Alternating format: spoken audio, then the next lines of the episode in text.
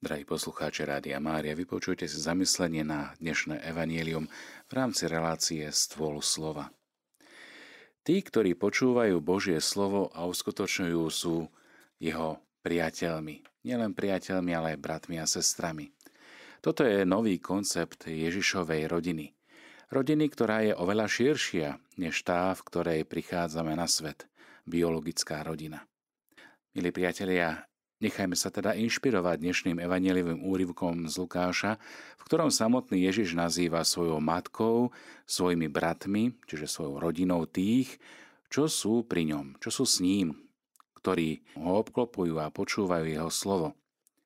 A práve tento rozmer nasledovania nám pomáha uvažovať aj nad konceptom dôverného vzťahu s Bohom a zvlášť s jeho synom Ježišom. Toto predstavuje niečo viac, než len byť učeníkmi alebo byť priateľmi. Nejde teda o formálny postoj, ani o postoj zdvorilý či diplomatický. Čo teda znamená toto slovo, ktoré nám už celé stáročia naši duchovní a učitelia cirkvi tak častokrát zdôrazňovali? Predovšetkým to znamená vstúpiť do vzťahu. Inými slovami, vstúpiť do Ježišovho domu, vstúpiť do atmosféry a zažiť tú situáciu, tú atmosféru, ktorá je v Ježišovom dome, v jeho domácnosti. Žiť tam, kontemplovať, byť slobodným synom a slobodnou dcérou. Lebo synovia a dcéry sú slobodní. Tí, čo prebývajú v dome Pánovom, sú slobodní ľudia. Tí, čo s ním majú dôverný vzťah, sú slobodní, lebo žijú nezaťažení jarmom hriechu. Ostatní použijúc biblické slovo z písma sú, povedzme tak trochu ostro, synmi otrokyne. Sú zotročení hriechom. Sú zotročení možno egoizmom. Možno sú pokrstení, ale nežijú identitu Božích synov a dcér. Sú kresťanmi, ale netrúfajú sa priblížiť a neodvažujú sa mať tento dôverný vzťah s Ježišom. Vždy je tam určitý odstup, dištanc, ktorý ich oddeľuje od Pánovej blízkosti. Škoda. Avšak dôvernosť s Ježišom, ako nás učia aj veľkí svätci, znamená tiež byť s ním, hľadieť na neho, počúvať jeho slovo a snažiť sa ho uskutočňovať, hovoriť s ním, viesť dialog, podobne ako Mária, ktorá túžila zotrvať pri Ježišových nohách a počúvať jeho slovo. Podobne ako učeníci, ktorí zanechávajú siete a idú za ním. Tento rozmer dôvery, intimity, rozhovoru, dialógu je modlitba.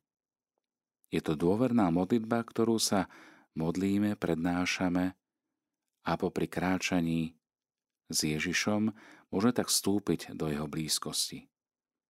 Možno aj pri kráčaní po ulici môžeme viesť tento dialóg s Ježišom. Pane, čo povieš na toto? Toto je dôvernosť, ktorá je výnimočná. Ak sa pozrieme na životy svätých, tak aj oni mali takýto výnimočný rozmer modlitby dôvery. Spomínam si na príbeh zo života svätej Kataríny Sienskej. A to je veľmi pekné, ako ona hovorievala, že dokázala nachádzať Ježiša, Pánovu prítomnosť všade.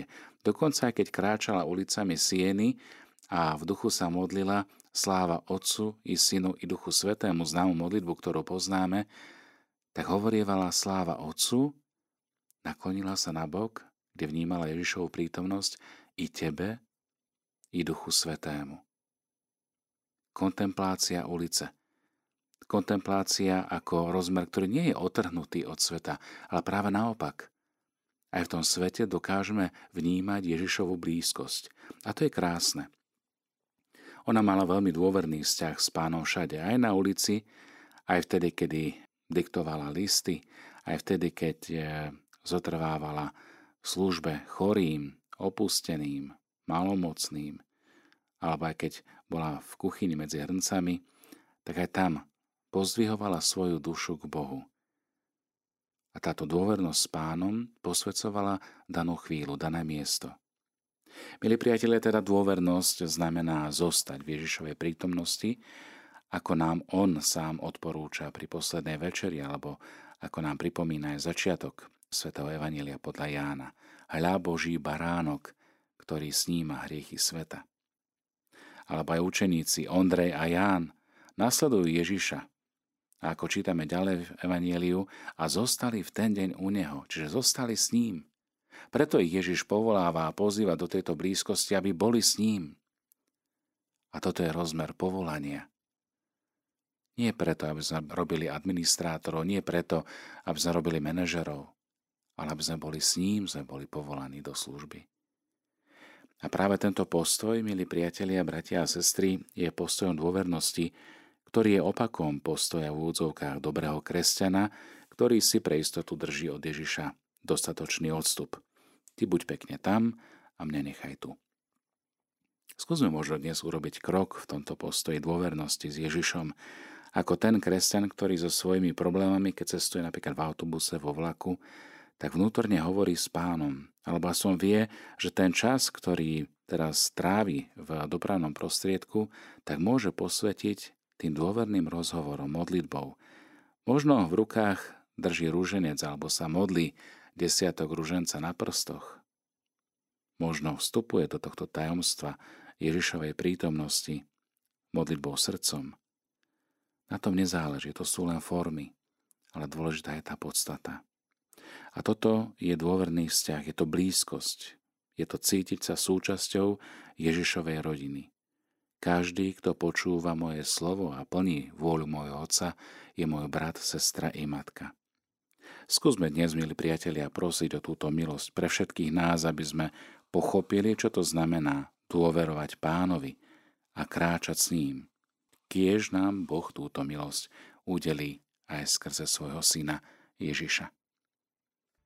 Druhý pohľad, ktorý by sme mohli mať na tešnú stať z Evanjelia, že si môžeme Ježiša predstaviť ako káže zástupom, ktorí sa na neho tlačia, ktorí ho túžia počuť, byť jeho blízkosti, a môžeme ho vidieť aj ako kazateľa, ako toho, ktorý je blízko svojim poslucháčom.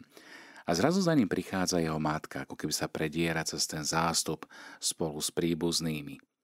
Na prvý pohľad odpovedá príkro, ako keby ich chcel možno nechať stáť vonku, pre neho už nedôležitých.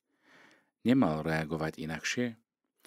Evanjelium nám viac neprezrádza, no celá situácia mohla vyzerať úplne inak.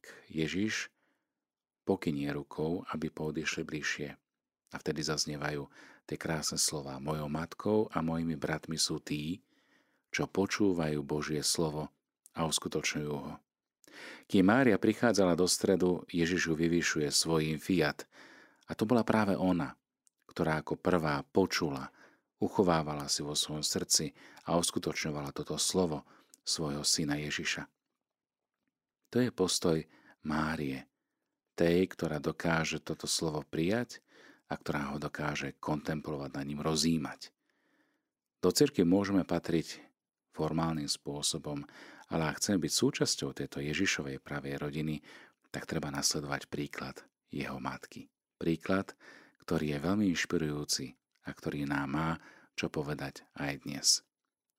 Skúsme možno konkrétne uskutočniť toto Božie slovo. Nedávať si nejaké veľké plány, ale iba skromný cieľ, ktorý môžem splniť dnešný deň. Pane, chcem byť s Tebou a chcem byť Tvojim verným učeníkom. Chcem byť verný Tvojmu slovu podobne ako Tvoja matka Mária. Nech nám tom Pán Boh pomáha.